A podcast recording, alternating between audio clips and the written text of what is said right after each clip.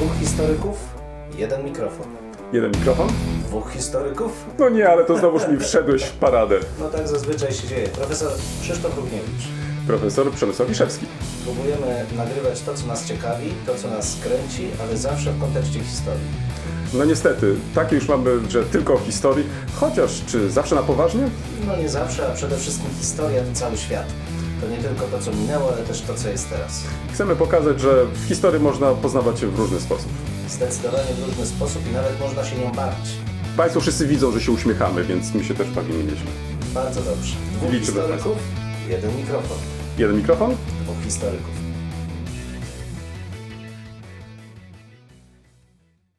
To co, rozpoczynamy. Tak jest. O, tak, e, chyba to ja muszę zacząć. Jak dzisiaj kolega spędził dzień? Obudziłem się rano, słuchaj, przynajmniej w Miłoszycach, e, spadło tyle śniegu, że generalnie nie chciało mi się wstawać. Ja rano wstałem i zobaczyłem za oknem śnieg i pomyślałem, że to jest dobry moment, żeby się położyć do łóżka i spać dalej. Czyli miałeś bardzo podobną reakcję, e, co u mnie. No tak, ale to jak widzisz, e, to może i takie były plany, ale z moich planów niewiele wyszło. Tak więc zaraz e, też wstałem i zacząłem pracować. No ale niedziela, dzisiaj jest wieczór. E, Nie wiem, czy jeszcze we Wrocławiu jest śnieg. U nas za oknem ten śnieg się utrzymał, także jutro dojazd do pracy będzie chyba bardzo nieciekawy. No, jutro zapoznasz się z sprawami fizyki, bo rzeczywiście ma być minusowa temperatura, a w tej chwili O jest Boże. lekka, lekko roztopione wszystko, więc Ach, z takim Ojej. lekkim poślizgiem obawiam się. Możecie. No, dobrze, to, to ja może na tym poprzestanę, bo, bo już wolę sobie tego nie wyobrażać, co się będzie jutro działo na drodze w kierunku Wrocławia i ile korków po drodze będę musiał zaliczyć. Em, to co, to myślę, że możemy Dzwonek. przejść do w następnej naszej w części. Nie, nie, nie, nie. A. To krasnoludki. Tak, tak, zapomniałem, że męczysz krasnoludki. No niech tam będzie. Tak, y, w, w, robię to z lubością, słuchaj, naprawdę. Mm, Mogę nawet i dopadną jeszcze raz cię. przycisnąć. Mm, no dobrze, to zaczniemy od lektur. Byłem Ty na zaczynasz. targach dobrej książki. Opowiedz mi tę historię. Czy byłeś w, w tym roku na targach dobrej książki? Bardzo Znalazłeś chciałem, czas? ale niestety, niestety rodzinne sprawy nie pozwoliły, mi- czego żałuję, muszę powiedzieć. Wiesz, bo chyba masz e, czego żałować. e, Może nie dlatego, że to jeszcze mm, nie, były, e, nie była okrągła rocznica, bo w przyszłym roku będziemy obchodzić 30. rocznicę organizacji tych targów, czyli po raz 30 te targi em, odbędą się, tym razem po raz 29, ale były to bardzo ciekawe targi. Faktycznie, mm, miałem okazję być przez e, kilka godzin na tych targach z różnych powodów. E, Między innymi też dlatego, że po raz pierwszy mieliśmy własne stoisko i wystawialiśmy nasze książki. Mm, Ponadto miałem okazję wziąć udział w dyskusji właśnie podczas tych targów na temat jednej z naszych publikacji. Mm, Ale może zanim przejdę do samych targów i tego, co na tych targach ciekawego znalazłem, to jeszcze pozwól, że nawiążę do jednej z lektur, którą a, przywołałeś w jednym z ostatnich naszych odcinków. Nie wiem, czy sobie przypominasz, mm, przytoczyłeś e, mm, komiks e, pod takim tytułem Pan Europa versus COVID-19. Tak jest. Mam przed sobą ten komiks. Tada! Tak, to prawda. E, Poza tym muszę ze wstydem przyznać się, robię to publicznie, że wygrałem ten konkurs, o inaczej, wygrałem ten komiks biorąc udział w konkursie na stoisku Komisji Europejskiej, właśnie podczas tych targów, ale co zauważyłem? Po prostu mało brakowało, abym nie zdał egzaminu. Potrafisz to sobie wyobrazić?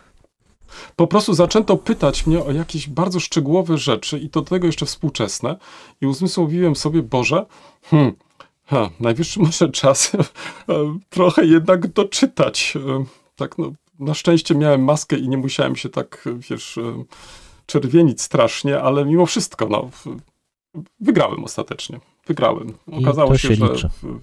Tak, właśnie, liczy się efekt, ale Tak. przyznaję się, że czasami warto faktycznie niekoniecznie polegać tylko na w, w, swojej pamięci, czy być pewnym, że faktycznie się wszystko wie, tylko jednak mimo wszystko od czasu do czasu jeszcze sięgnąć po książkę i poczytać. Ale e, wracając do tego komiksu, przeczytałem ten komiks i muszę ci powiedzieć, że mi się strasznie nie podoba.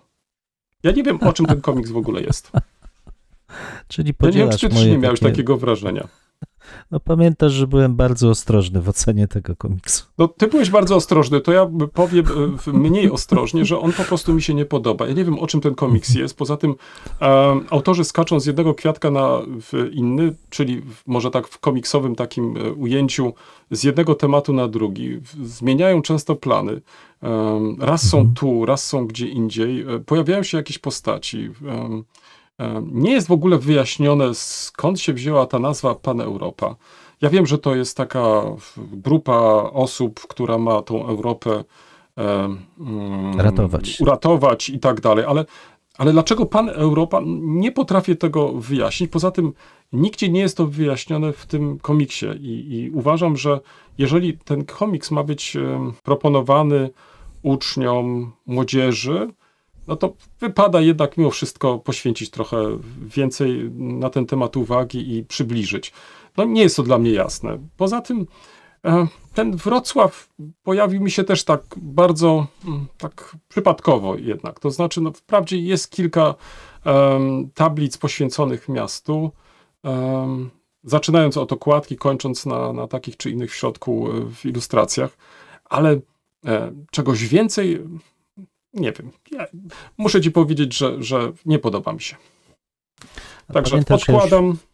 Tak, ja, ja Oddam już do biblioteki. wspominałem, Tak. wspominałem, że jest to jeden tom z serii i być może gdybyśmy całą serię sobie przejrzeli, która jest dostępna online i chyba nawet w opisie naszego odcinka te odnośniki tam są, to może wrażenie byłoby inne, ale zgadzam się, że też miałem wrażenie chaosu i jak pamiętasz, wspominałem, że nie bardzo Mhm. wiem, do kogo on jest adresowany. Może my jesteśmy już przyzwyczajeni do innej formy narracji, ale ja podtrzymuję, że rzeczywiście nie jest to najszczęśliwsze.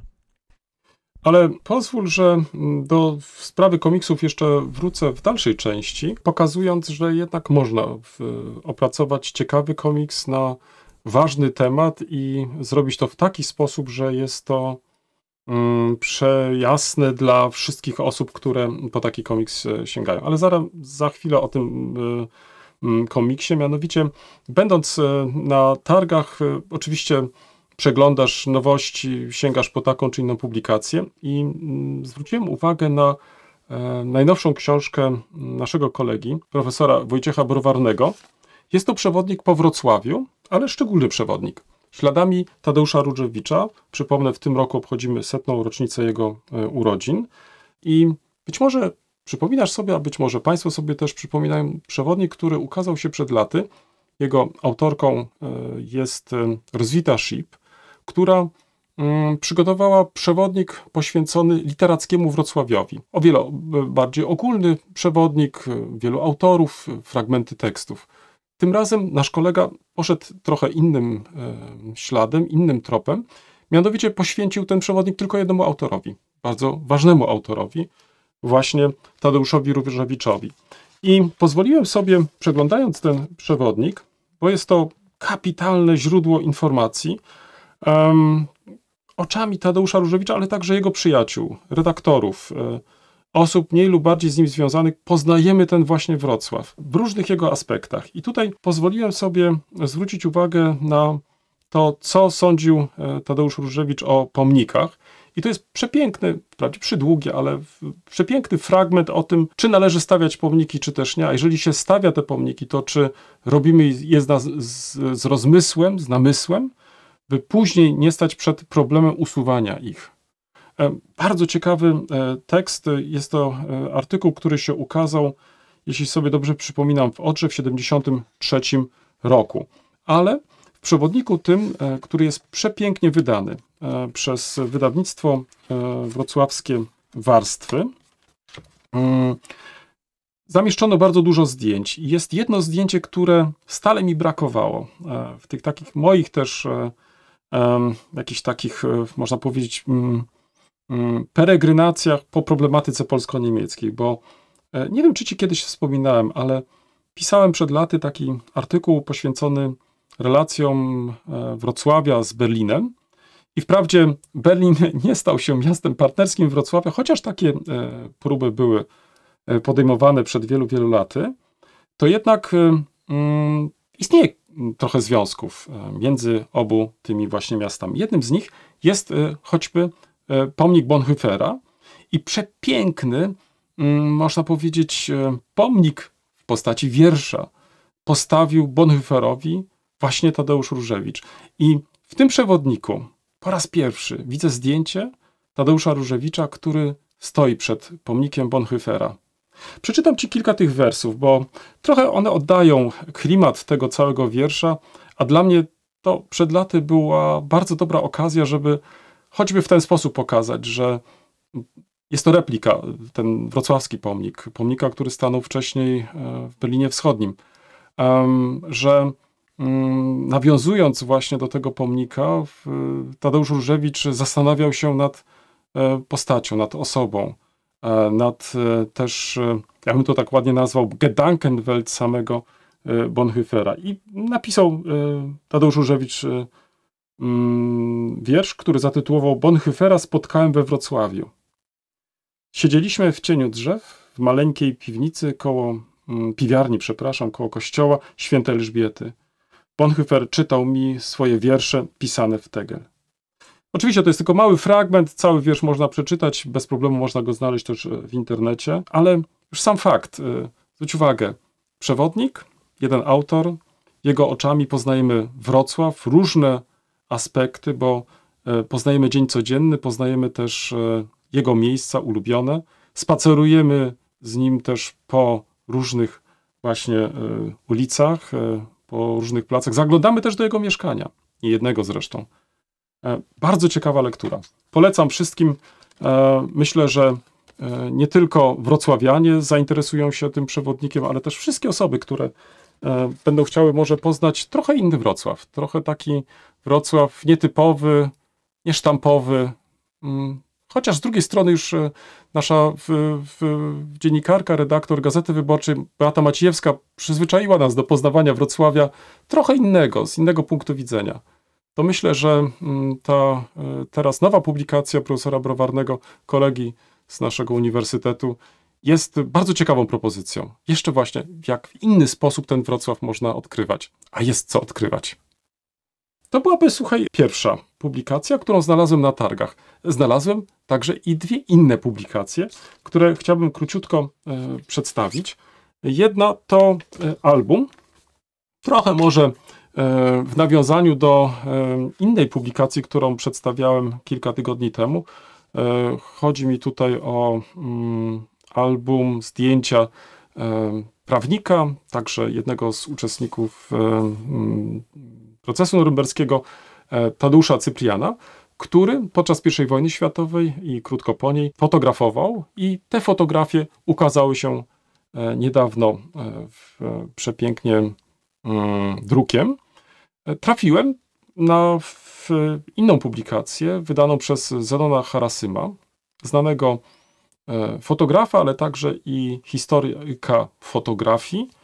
W przeszłości wydawał różne publikacje, między innymi takie, które e, są bardzo e, ciekawe i wywołują e, spore zainteresowanie. Na przykład także wśród historyków, jak na przykład ratować stare zdjęcia, jak je w jakiś sposób dokumentować, jak je przywracać i tak dalej. Także bardzo ciekawa publikacja. Tym razem trafiłem na jego publikację o Tadeuszu Rożku, oficerze i fotografie, ale była to, był to tylko pretekst dla autora, żeby zająć się szerzej fotografią wojenną okresu I wojny światowej. Przepięknie ilustrowana. E, Publikacja e, starannie wydana przez Instytut Pamięci Narodowej e, w, we Wrocławiu w 2019 roku. Także nie wiem z jakich powodów ta książka jakoś umknęła mi, e, umknęła mojej uwadze, no ale mm, być może teraz w kontekście także moich zainteresowań e, Cyprianem w ostatnim czasie, no właśnie być może z tego powodu też e, zwróciłem uwagę na ten właśnie album. Myślę, że to też jest ciekawy temat do porównania, o ile Cyprian sportretował nam Włochy, Francję e, okresu I wojny światowej, o tyle Rożek przede wszystkim front wschodni, Przemyśl e, i to jest kapitalny chyba materiał do porównań, do zestawień, to znaczy jakie motywy, jakie tematy interesowały obu fotografów. I z tą książką z kolei jest związany komiks. I tu cię być może zaskoczy, ale równocześnie zainteresuje do sięgnięcia po niego. Jest to e, tłumaczenie z języka francuskiego. To była wojna okopów 1914-1918. Autor Tardi. Proszę bardzo, koledze pokazuje duży format A4. Gdybyś zajrzał do środka, e, jest to komiks e, tym razem czarno-biały. Także nie znajdziesz tutaj elementów kolorowych, co jest świadomym, tak przynajmniej mi się wydaje, zabiegiem także autora, ponieważ e, ta wojna e, jawi nam się, to nie jest wojna e, prowadzona przez wielkich wodzów, przez wielkie armie, tylko komiks ten jest napisany przez pryzmat przeciętnego żołnierza, który walczył w okopach na froncie zachodnim. I z wszystkimi okropieństwami, które do tego po prostu należały.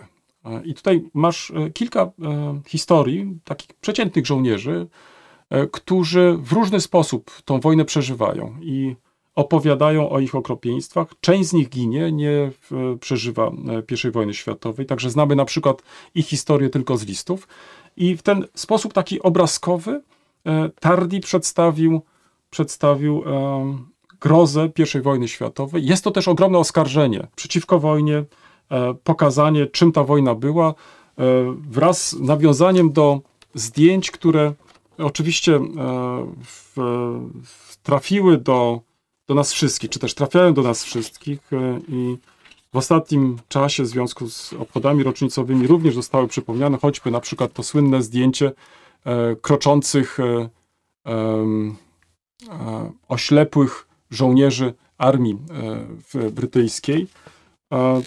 Więc jest to oskarżenie wojny, jest to też zwrócenie uwagi nie tylko młodego e, czytelnika, czym taka wojna była, że to nie była żadna przygoda, że mm, trudno mówić tutaj o jakimś wielkim entuzjazmie, że po prostu to była e, jedna wielka hekatomba, że to była śmierć po prostu, e, która dotknęła e, miliony przeciętnych ludzi. No i o tej tragedii faktycznie ten komiks opowiada. I ostatnia książka. E, zwróć uwagę, jak się jest na targach. Widzę, że tu już kolega w, w, pomału e, traci cierpliwość. E, Ale wcale, wcale, wcale. e, pomału trafi cierpliwość, ale ja już kończę.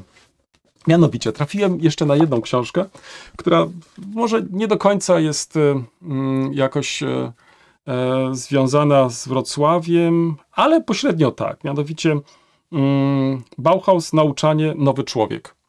Jest to praca zbiorowa, która e, właśnie się ukazała. Zaraz przeczytam ci. E, to jest e, nakładem nakładem, ach, gdzie ja tutaj, wydawnictwa Uniwersytetu Łódzkiego i Muzeum Sztuki w Łodzi. Jest to zapis konferencji, która odbyła się kilka lat temu. Dopiero teraz te materiały mogły się ukazać i zamieszczono w tym, zamieszczono w tym tomie mm, kilka ciekawych tekstów, które przybliżają różne aspekty dziejów, dziejów Bauhausu. I Mm, Jeden z artykułów zwrócił moją szczególną uwagę, bo nie ukrywam, że o ile mm, o Bauhausie trochę e, wiedziałem, ponieważ interesowałem się tym, e, ale e, dotąd nie zwróciłem, czy nawet nie zadałem sobie tego pytania, czy w szkole w, w Bauhausowskiej studiowali jacyś polscy studenci. I mm, na to pytanie odpowiada jedna z autorek tego właśnie tomu, e, Anke Blüm, polscy studenci w Bauhausie. Zarys. Nie będę szczegółów może zdradzać, ale powiem tylko, że na ponad 1200 studentów, którzy e, studiowali w tej szczególnej uczelni artystycznej w latach e, 919-33, mm, czyli na tych ponad 1200 studentów, e, autorka znalazła 29, których tutaj e, wykazała na samym końcu. Wśród nich e, mm, mm, tylko dwie kobiety, co też jest e, ciekawe. I co e, może zainteresować nas, to e, nie poprzestała tylko na tych e, liczbach, e, ale starała się też mm, opisać, kim byli ci Polacy, bo zwróciła tutaj uwagę, że e, nie jest łatwo zdefiniować, e, kto był Polakiem e, w dziewiętn- XIX roku. Em, Nawet jeśli podawał, że urodził się na ziemiach, które po 18 roku weszły w skład e, państwa polskiego, czy, czy traktował się, czy definiował się jako Polak, czy też nie Polak. Dalej, e, autorka zwraca uwagę, że e, te 29 osób to, były, to byli Polacy żydowskiego pochodzenia. Dalej, że mm, i to, co jest bardzo cenne w e, tym artykule, e, to kreśli też losy tych właśnie mm, osób po roku 1933, czyli w chwili, kiedy zamknięto szkołę, kiedy rozpoczęły się prześladowania Żydów w Niemczech. Część udało się, e, części udało się wyemigrować, części udało się e, wrócić do Polski, jeżeli tak to mógłbym określić, czy też repatriować do Polski. Część nie przeżyła e, tych prześladowań, e, zginęła. O części też nie wiemy, tak więc ten artykuł nie kończy się jakimś takim pos- postawieniem kropki nad i, ty- i tylko jest wręcz zachętą do tego, żeby bacznie zwrócić na to uwagę. Ale tak, jeżeli wolno, to tylko PS, e, tak może na marginesie.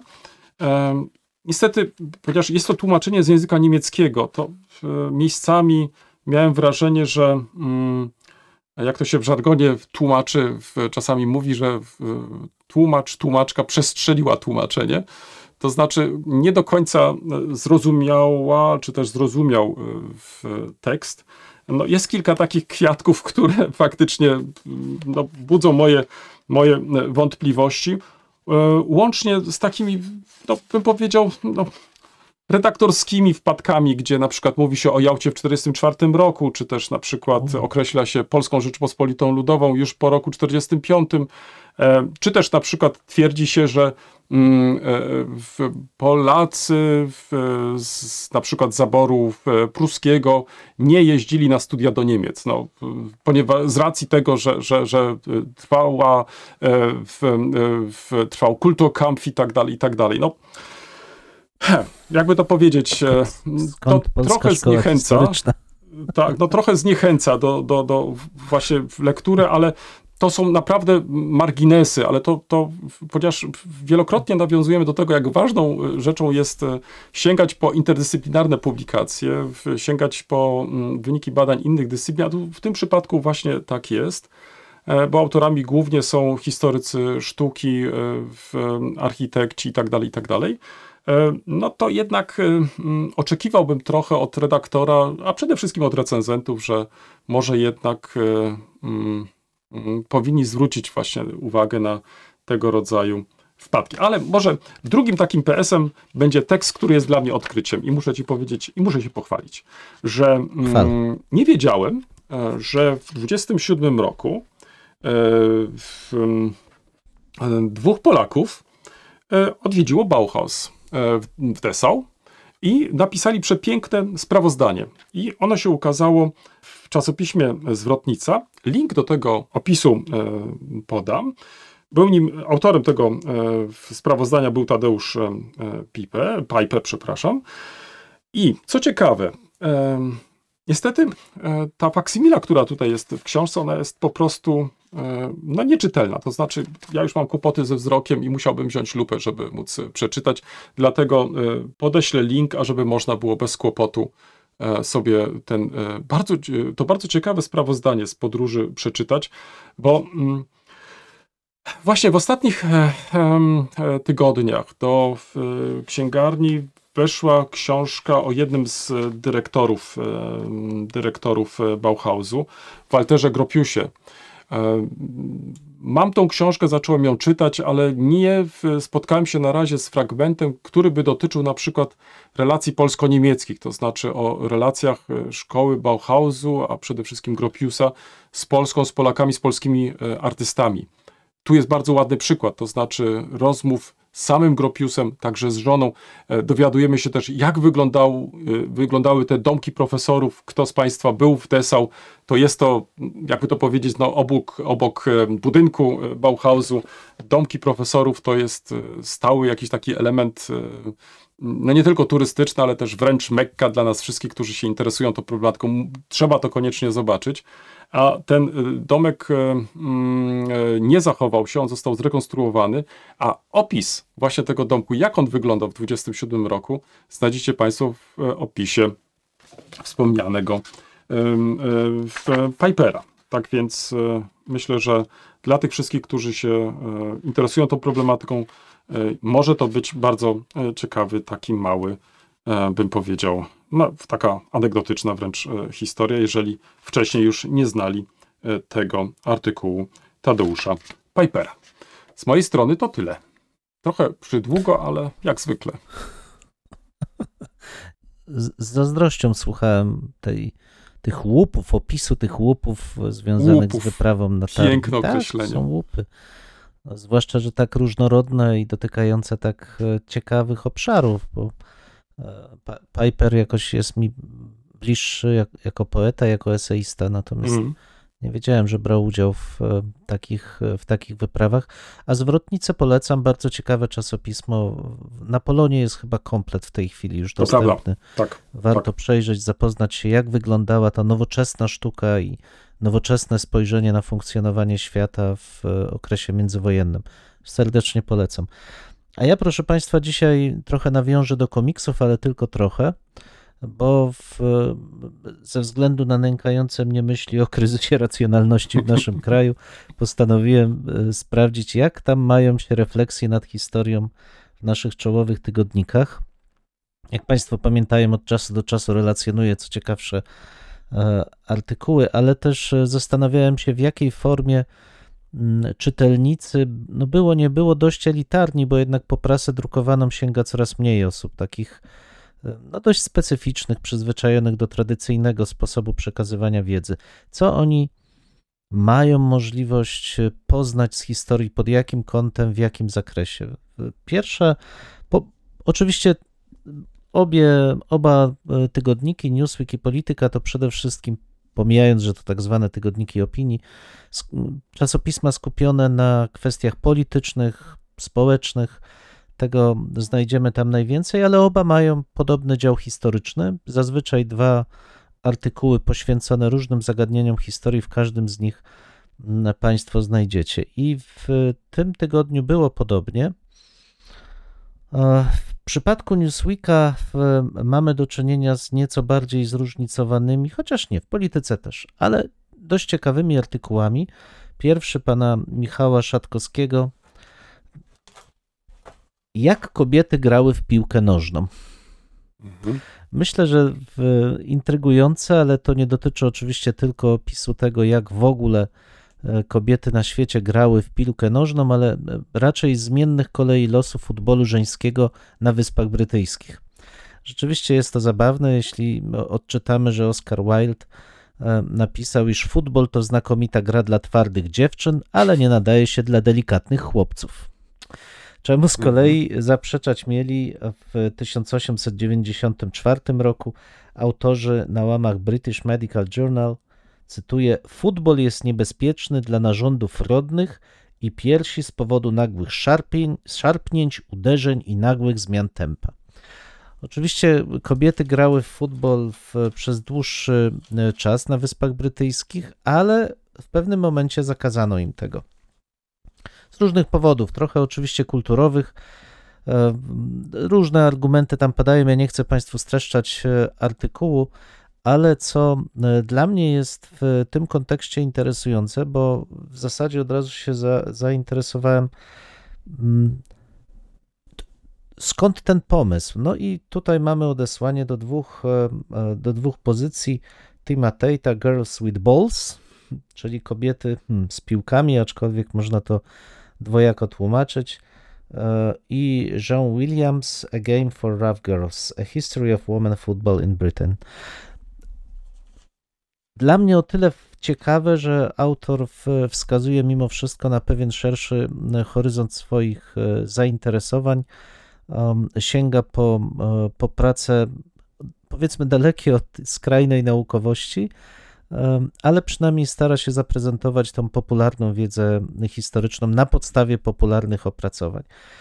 Tęskni moja dusza, żeby jednak sięgnął po jakieś ciekawsze prace z zakresu historii, które by przedstawiły mu to zagadnienie, bo jednak o futbolu dość dużo się pisze, o koneksjach takich społecznych, kontekstach też biznesowych. Trzeba mieć świadomość, że futbol początkowo był grą elitarną, dopiero w, z biegiem czasu w drużyny, te proletariackie miały możliwość grania normalnie w lidze, czy w ogóle w rozgrywania meczów z elitarnymi drużynami. To jest kwestia też opłacania graczy, co tak naprawdę miało służyć umożliwieniu wprowadzenia tych drużyn z niższych warstw społecznych. Bardzo skomplikowane, bardzo skomplikowane zagadnienie, taki papierek lakmusowy demokratyzującego się społeczeństwa brytyjskiego i ciekawie byłoby w tym kontekście umieścić właśnie to, to zagadnienie kobiece. Ono tutaj zostało trochę sprowadzone jednak do kwestii praw kobiet i, w, i tylko na tym się troszkę tak autor skupił, no ale takie czasy. Druga, drugie, w, drugi artykuł, trochę tak powiedziałbym zaskakująco. Krzysztof Warga, nie wiem czy kojarzysz, mhm. raczej krytyk literacki i pisarz, e, ale e, może literacki to inaczej, krytyk filmowy. Tracki też przedstawia dzieje jednego dyktatora, nieśmiały zbrodniarz Franco. Zaskakujące, prawda? Ale to wynika z, też z, hmm, z dziwnych źródeł może inspiracji dla nas, bo gdybyśmy my chcieli e, powiedzieć, co nas by sprowokowało do napisania i co byłoby podstawą do napisania o Franco, no, zastanawialibyśmy się nad rocznicami, nad tym, co się dzieje we w Hiszpanii cały czas. Ten proces jest bardzo długi. Oczywiście, tak. Oswajania pamięci, tak, mhm. oczyszczania, no, bardzo skomplikowany i bolesny dla całego Przywracania do pamięci ofiar też, bo to przecież w końcu jest tak. jedna wielka dyskusja, która się nadal toczy. Mhm. Oczywiście, mauzoleum, wszystkie te, tak. wszystkie te kwestie mhm. Franco. Natomiast tutaj autor wychodzi od serialu na Netflixie.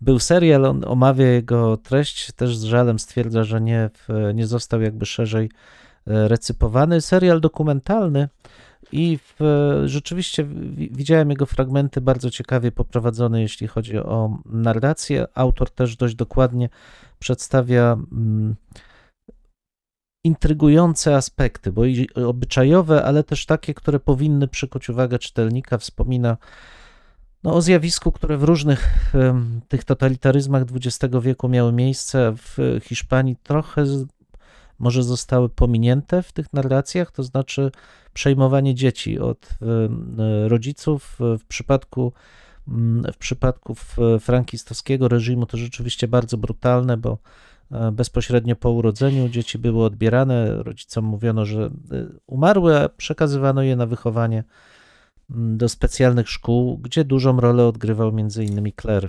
e, kler kościoła w Hiszpanii. Ale mówię o tym dlatego nie, nawet nie, że sam artykuł jest ciekawy, bo, no bo jest, bo cóż, odsłania pewne elementy, których mogliby czytelnicy nie, nie wiedzieć o, o Franco, o dyktaturze, ale znów jest to praca, jest to artykuł na podstawie popularnego przedstawienia. Czyli Pióro świetne, bo ja bardzo lubię czytać eseje e, pana Wargi, rzeczywiście świetnie napisane, ale to jest streszczenie czegoś, co on zobaczył.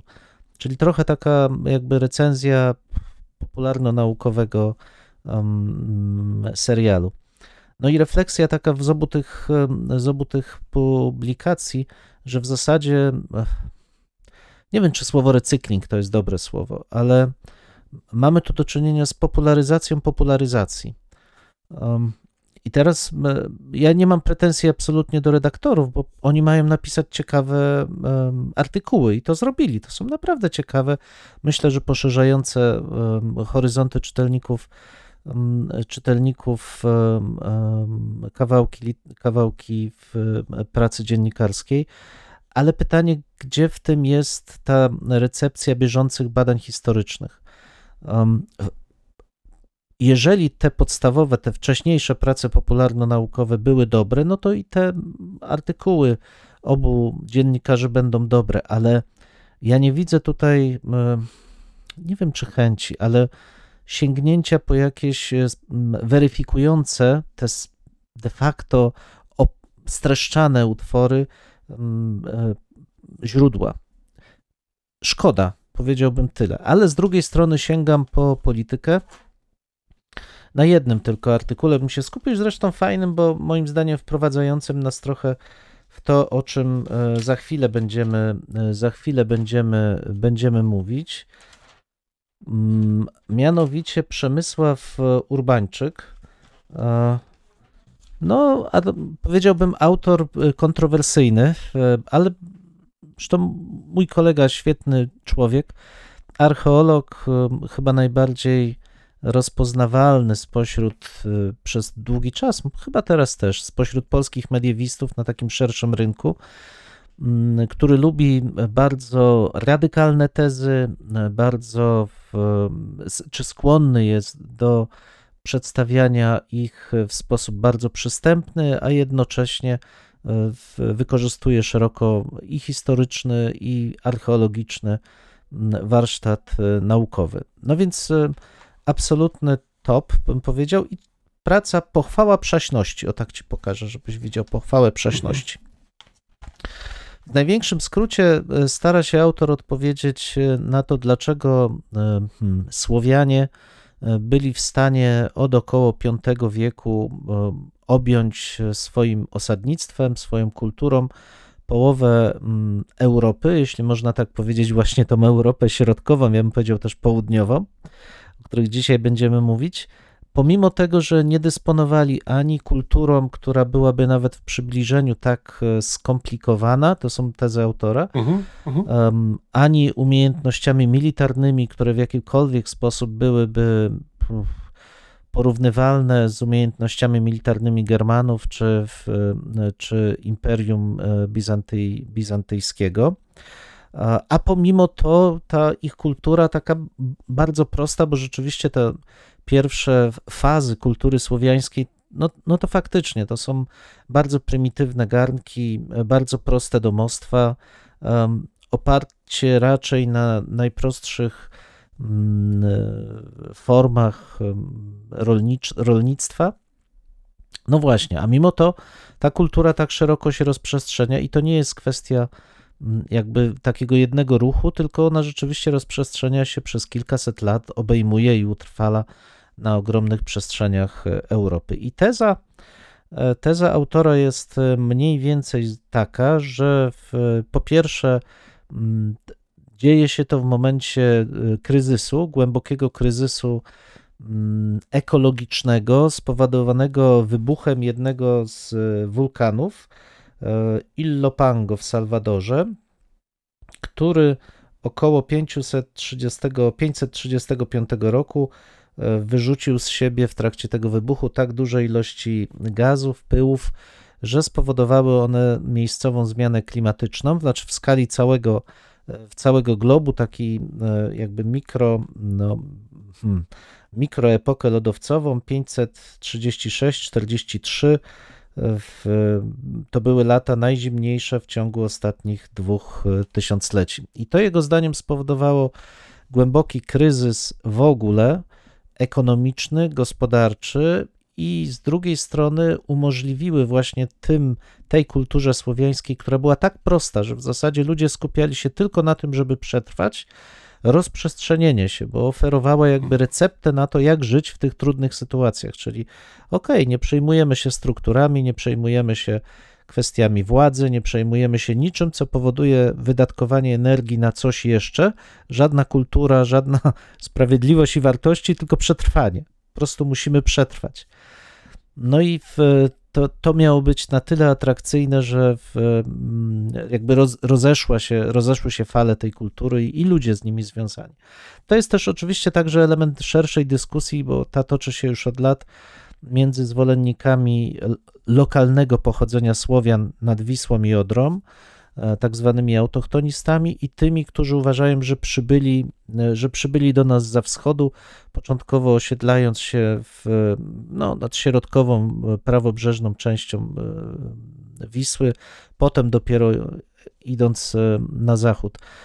E, On proponuje, i to jest właściwie nie nowa teza, bo e, w różnych formach ona już się pojawia od co najmniej dwóch dekad, półtora dekady, taką e, mieszaną, e, mieszaną e, hipotezę, że owszem, byli jacyś ludzie, którzy przyszli, ale byli też miejscowi, miejscowa, była też miejscowa ludność, co ma potwierdzać między innymi badanie DNA pokazującą dość spójną, spójne korzenie mieszkańców tej części Europy bez jakichś głębokich przerw między okresem brązu i w, nawet współczesnością.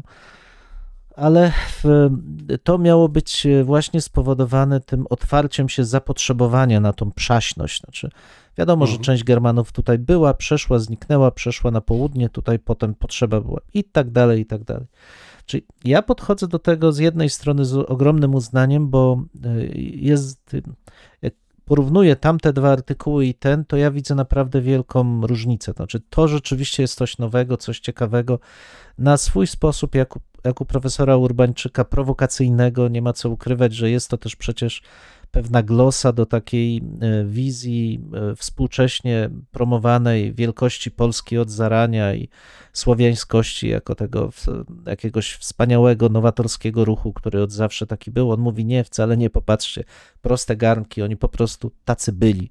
Byli do bólu prości i dlatego mogli objąć swoją ekspansją e, środkową i południową e, Europę. Ja mam swoje zastrzeżenia do tej wizji, e, bo jakkolwiek byśmy widzieli ten kryzys związany z wybuchem wulkanu, co nie jest takie do końca znowu oczywiste, to jednak pewne struktury gospodarcze, kulturowe są dużo trwalsze i nawet te zachwianie kilkuletnie nie powinno do nich, em, nie powinno w, spowodować tak głębokich zmian gospodarczo-społecznych, że akurat tak radykalnie inna kultura miałaby z tego powodu być e, e, potrzebna. Ale to jest rzecz na jakby dalsze badania. Natomiast e, mimo wszystko ja dostrzegam głęboką różnicę właśnie w tych dwóch typach pisarstwa. Jednym wtórnie przekazującym informacje już o charakterze popularno-naukowym i w gruncie rzeczy poszerzające naszą wiedzę dzięki temu, że sięgają po no, po prostu publikacje innojęzyczne, mało, średnio recypowane, czy sposób przekazu informacji nierecypowany tak powszechnie, ale z drugiej strony właśnie te badania oryginalne. I to mój apel nawet nie do mm, redaktorów e, czasopism czy innych em, mediów, bo to, to nie o to chodzi, ale do nas samych.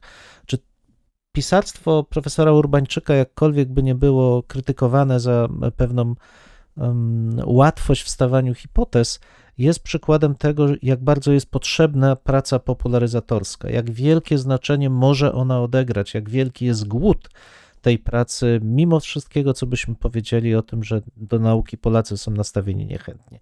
Szczerze polecam pochwałę przaśności, zgadzamy się czy nie, jest to jeden z ciekawszych artykułów popularyzatorskich, nowatorskich, jakie ostatnio dane mi było, e, dane mi było przeczytać, a jednocześnie wprowadza nas w zagadnienie Europy Środkowej. To Dziękuję. prawda, jeszcze jeśli pozwolisz, to ja tylko ze swej strony jeszcze dwa, trzy zdania, bo mm, e, zwróciłeś tutaj chyba na kapitalną e, rzecz uwagę, jak różnie można podchodzić do popularyzacji tego, o czym się pisze.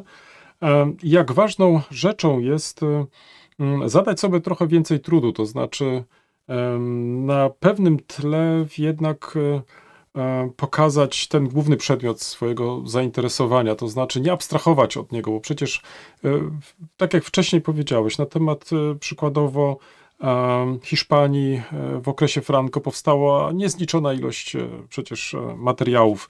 Są także dostępne inne, na przykład e, materiały filmowe, dokumentalne i tak dalej, i tak dalej. I na przykład nie wiem, czy autor pokusił się tutaj na jakieś porównanie, zestawienie, przecież Nie. to można kapitalnie zrobić.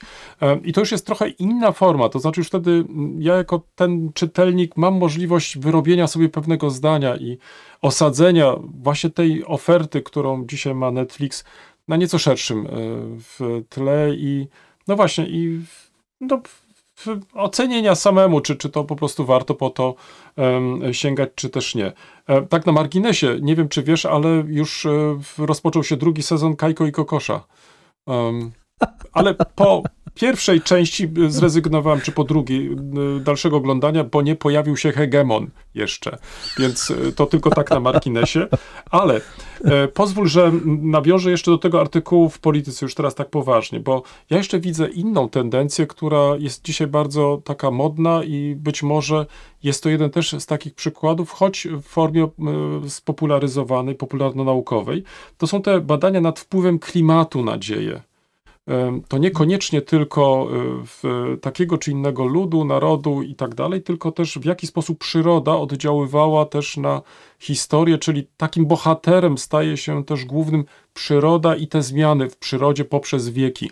Mnie się wydaje, że to jest też bardzo ciekawy aspekt i jeżeli e, to było też zamysłem autora, to e, faktycznie chyba udało mu się stworzyć no, bardzo ciekawą propozycję, gdzie każdy może się odnaleźć. To znaczy, poprzez te tezy, które stawia, zastanowić się właśnie nad tymi różnymi em, perspektywami em, na ten przedmiot, y, w którym się właśnie zajmuje. Nie wiem, czy ty tak to też e, odczytałeś e, w takim kontekście, bo ja bym to tak widział, albo też tak bym to Tak. odczytał.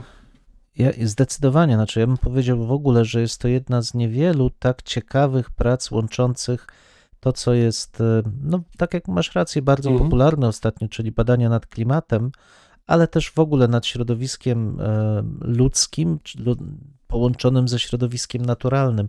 Pamiętajmy, że to nie jest też nowość, bo przecież to już, ile to już będzie, 100 lat, jak Mhm, e, zaczęto określać przyczyny kryzysu między innymi kultury antycznej, kultury Grecji, ze względu, wskazując na em, wynik nadmiernej eksploatacji ziemi pozbawionej drzew, zasadzonej Mhm, tylko mhm. oliwkami, wypłukiwanie te i tak dalej, i tak dalej. To jest też kwestia upadku Egiptu. Wiele różnych prac już na ten temat powstało, natomiast w kontekście tutaj Europy Środkowej one były słabo recypowane. Te badania dalej są słabo recypowane. No, niestety traktowane trochę tak z przymrużeniem oka czasami. Ja bardzo się cieszę właśnie, że w tej formie, jaką profesor Urbańczyk zaproponował, one trafiają szerzej. To jest naprawdę fenomenalne. Mhm, mhm.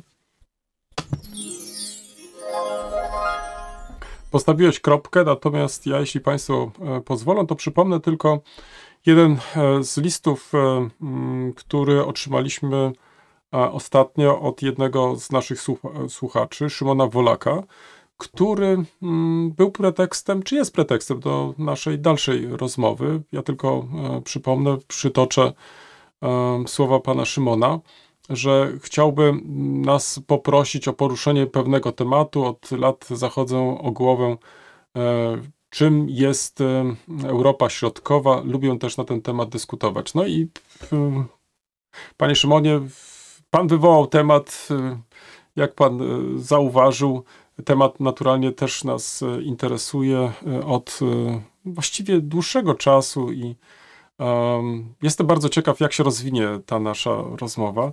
Um, um, wiesz, może wprowadźmy jedno określenie, jedno pojęcie, które może być też słowem kluczem. Nie wiem, czy się zgodzisz. Mianowicie, że jest Europa Środkowa, czy też Europa Środkowo-Wschodnia albo Wschodnia, to jest to historia wyobrażona i w takich kategoriach e, możemy rozpatrywać e, tak naprawdę e, to pojęcie Europa Środkowa i co się z tym wiąże. Co sądzisz o tym?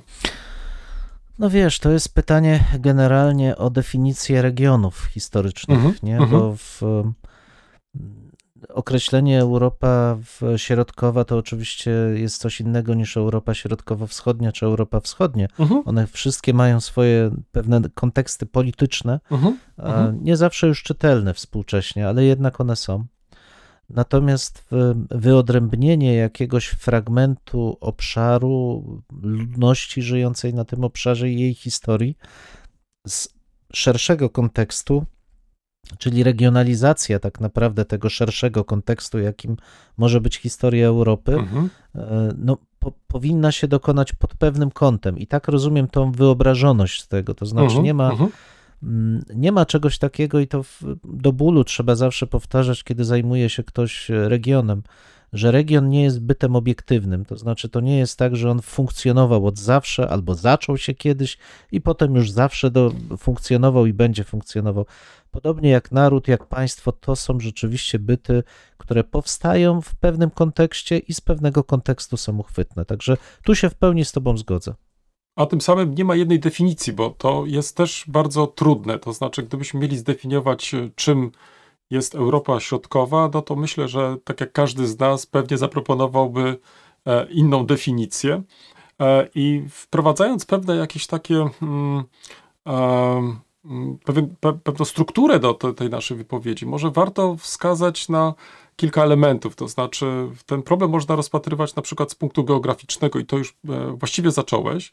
Można też e, tego, w jaki sposób historycy przedstawiali e, to zagadnienie, czyli historycznego, ale też, e, co jest szczególnie dla ciebie też bliskie, tożsamościowego, czyli jako element pewnej tożsamości i tworzenia też tożsamości, jeżeli chodzi właśnie o ten region. Może moglibyśmy dwa, trzy zdania powiedzieć o każdym z tych punktów, chyba że chciałbyś jeszcze dodać kolejne, to moglibyśmy w ten sposób rozszerzyć tą jakąś taką naszą paletę tych możliwości.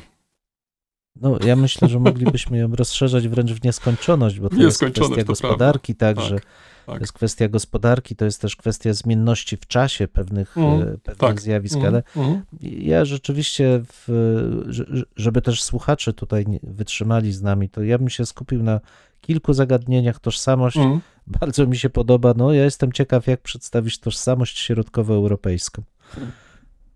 No wiesz, tutaj e, jeśli chodzi o historyków, to raczej to będzie stosunkowo trudne, bo raczej e, my staraliśmy się, jeżeli mogę tak powiedzieć generalnie o historykach, raczej opisywać e, te różnego rodzaju fenomeny. Natomiast mnie się wydaje, tu chyba mm, możemy zaobserwować coś innego, że to przede wszystkim pisarze w, w różnego rodzaju też ludzie kultury zmagali się z tym właśnie e, zagadnieniem i starali się go e, stale opisywać. E, Tutaj w, oczywiście nie można też abstrahować od historii i też pewnych mód, kiedy to pojęcie się pojawiało, kiedy to pojęcie zanikało, bo na przykład jeżeli prześledzimy tylko historycznie jakoś e, powodzenie tego e, pojęcia, no to nie sposób nie zacząć od tego określenia Mitteleuropy, czyli tej Europy Środkowej, czyli e, patrzenia, widzenia em,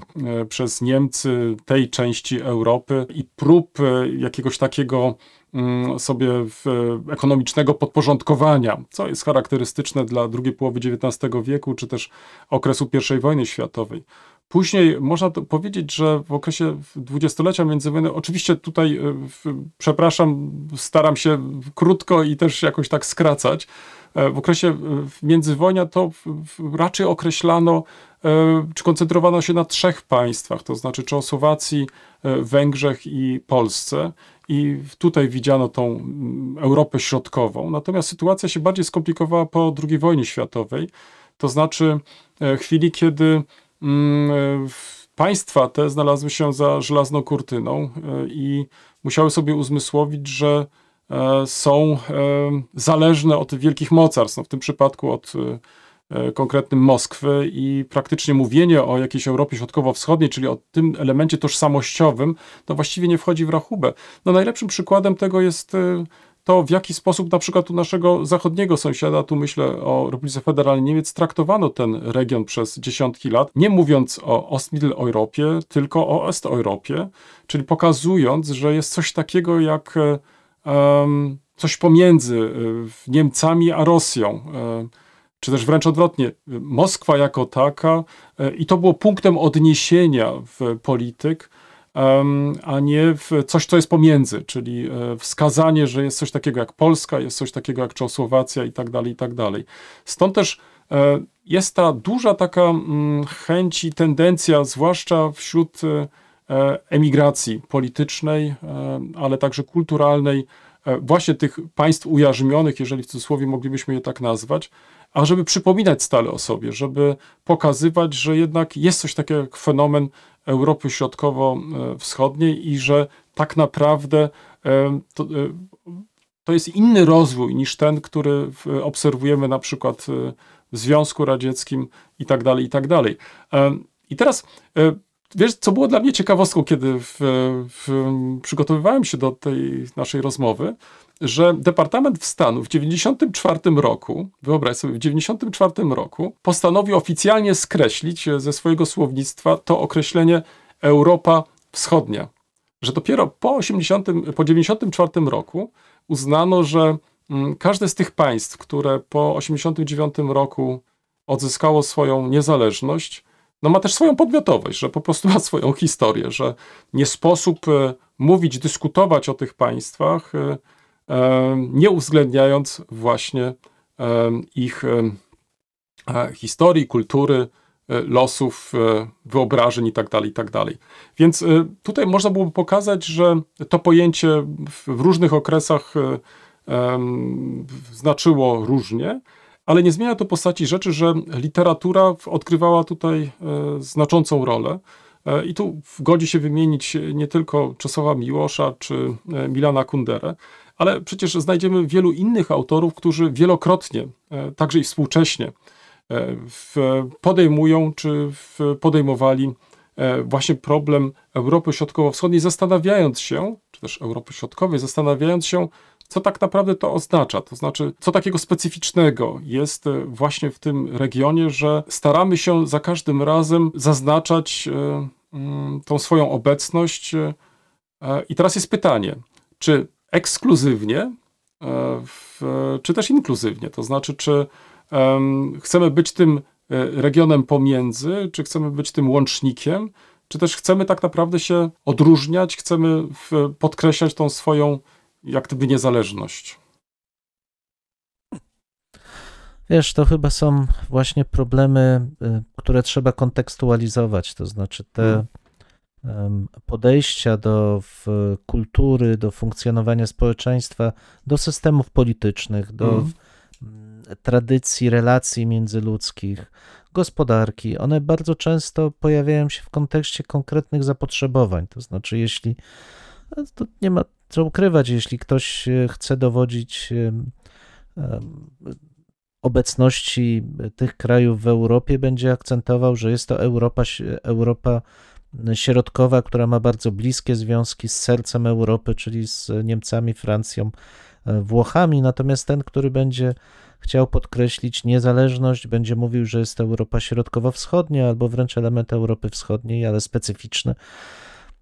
Można sobie wyobrazić tutaj dziesiątki możliwych scenariuszy, gdzie y, tą rzeczywistą e, odrębność, też krajobrazową, e, tych e, krajów pomiędzy szeroko rozumianym Załabiem na zachód e, od Łaby, a terytoriami na wschód od Łaby można obserwować, bo też trzeba pamiętać, że elementem Europy Środkowej jest właśnie ta wschodnia część Niemiec o czym czasami się jakby zapomina, przesuwając bardziej na wschód ten akcent, ale w oryginale Europa Środkowa to właśnie wszystko to, czy w tej refleksji takiej gospodarczo-społecznej, co od y, okresu no, w zasadzie XII-XI wieku dzieje się na wschód od Łaby.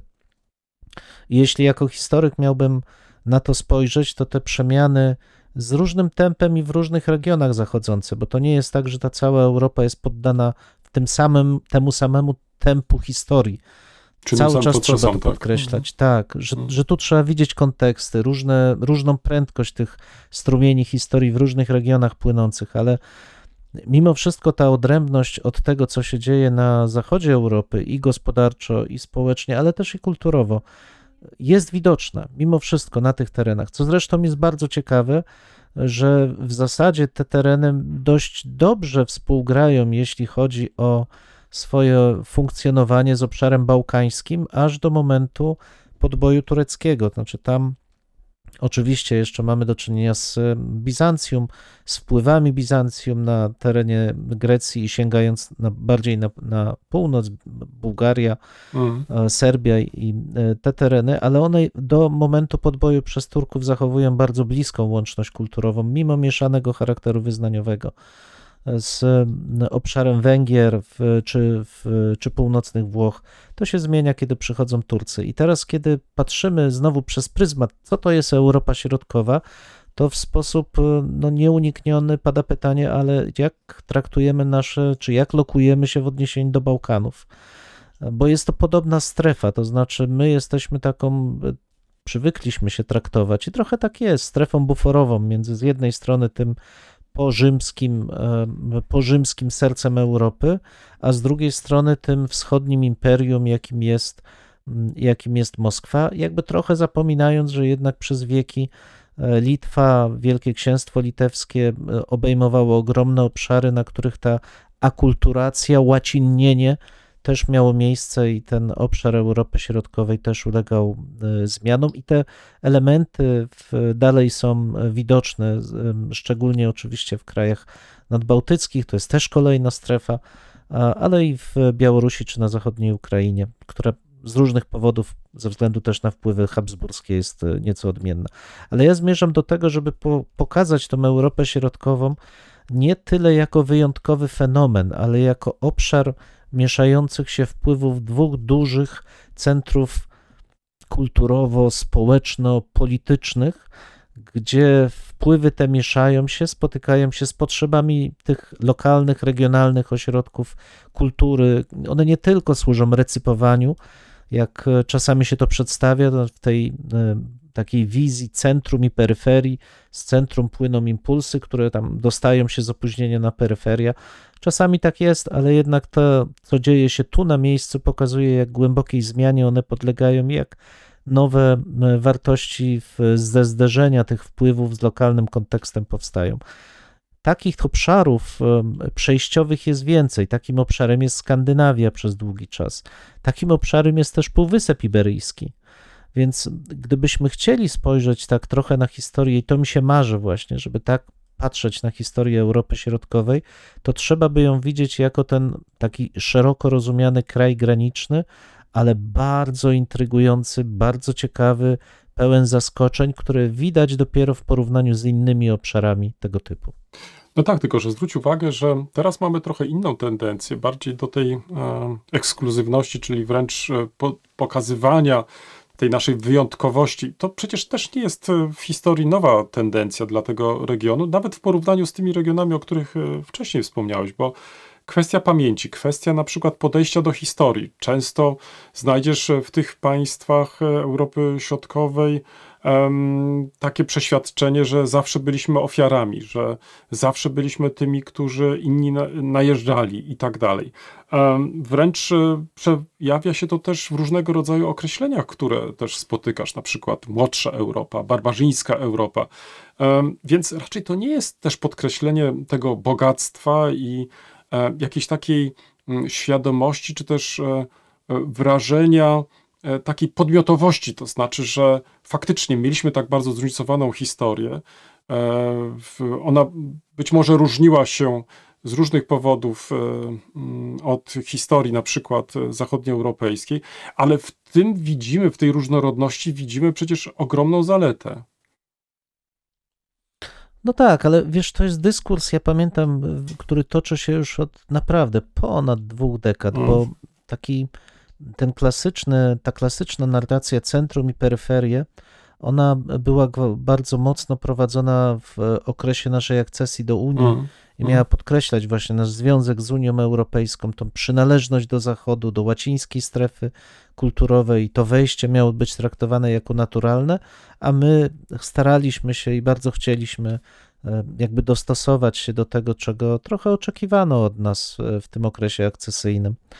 E, Oczywiście, że spotkało się to z tym backlashem, który mamy w tej chwili, to znaczy, że absolutnie nie, wcale nie jesteśmy gorsi, wręcz przeciwnie, to nam powinno się w jakiś sposób wynagrodzić to, że chroniliśmy tam i tak dalej, i tak dalej, wszystko to, co wiemy, cała ta mitologizacja przedmurza i, i tej wizji Mhm. wiecznej krzywdy Polski, która e, zawsze nas dotykała i za którą inni powinni odpowiadać i wspierać nas w tej chwili, ale ja, ja jeszcze raz podkreślę, dla mnie to jest e, specyficzna kontekstualizacja, która, e, która dla mnie jako historyka ma tylko znaczenie właśnie jako przejaw pewnej historycznej zmiany, która następuje. Jak powstawała e, wspaniała książka profesora Leciejewicza właśnie o tych kulturach, które powstawały tutaj na, na tych ziemiach Europy Środkowej, części Skandynawii, gdzie kultury się mieszały i on już wtedy pokazywał, a to był początek naszego tysiąclecia, że one były oryginalne, to znaczy, że one dostosowywały się do warunków i w tym była ich wartość, że nie jest wartością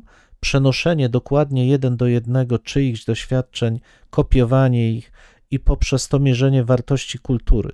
Tylko wartością kultury jest to, na ile ona jest w stanie zapewnić taki dobrobyt, ale też samoświadomość, rozwój danej kultury. I jeśli to się udaje na tych obszarach pomiędzy, to to znaczy, że rzeczywiście te kultury są silne. Gorzej, jeśli są to kultury takie zachwiane, recypujące jedynie, bądź upajające się jakąś przeszłością, co mnie zawsze lekko męczy. To w takim razie może na koniec. e, Czy uważasz, że mówienie o e, właśnie tym takim podziale, nazwaliśmy to konstruktem e, wyobrażonym, ma jeszcze sens dzisiaj? Powoływanie się na to, czy raczej powinniśmy to traktować jedynie w kategoriach historycznych? To jest fajne pytanie. Znaczy nie, wydaje mi się, że pewne rzeczy jednak, jednak są nadal widoczne w tej w organizacji życia politycznego, w pewnej mentalności, e, w zachowaniu względem różnorodności. Wiele takich cech e, moglibyśmy pokazać, ale czy ja bym powiedział, że one dotyczą Europy Środkowej? um, i są unikalne. Ja bym się wahał, jednak skłaniałbym się do kontekstualizowania, kolejny raz to podkreślę, czyli ujmowania tego w kontekstach poszczególnych krajów, społeczeństw, regionów. I być może po prostu Europa Środkowa potrzebuje nowego napisania tej historii. Ja bym obiema rękami się pod tym podpisał. Mniej upolitycznionej z naszego punktu widzenia, a bardziej skupionej na tym, jak procesy przebiegały w danym okresie. W tym miejscu stawiamy kropkę, lub też jak to woli, kropkę nad i. No, mamy nadzieję, że to nie jest koniec, że to jest początek Waszych dyskusji. Mam nadzieję, że Was zaciekawi. Prosimy o komentowanie naszych zmagań z historią. Poniżej zdjęcia jest wystarczająco dużo miejsca. I pamiętajcie, nie regulujcie odbiorników. No, my naprawdę tak brzmimy. E, tak, chociaż być może czasami e, może trzeba ściszyć. No może czasami ten nasz rechot by się przydało wyciąć nawet. Dwóch historyków, Jeden mikrofon, jeden mikrofon. dwóch historyków. Cinquela.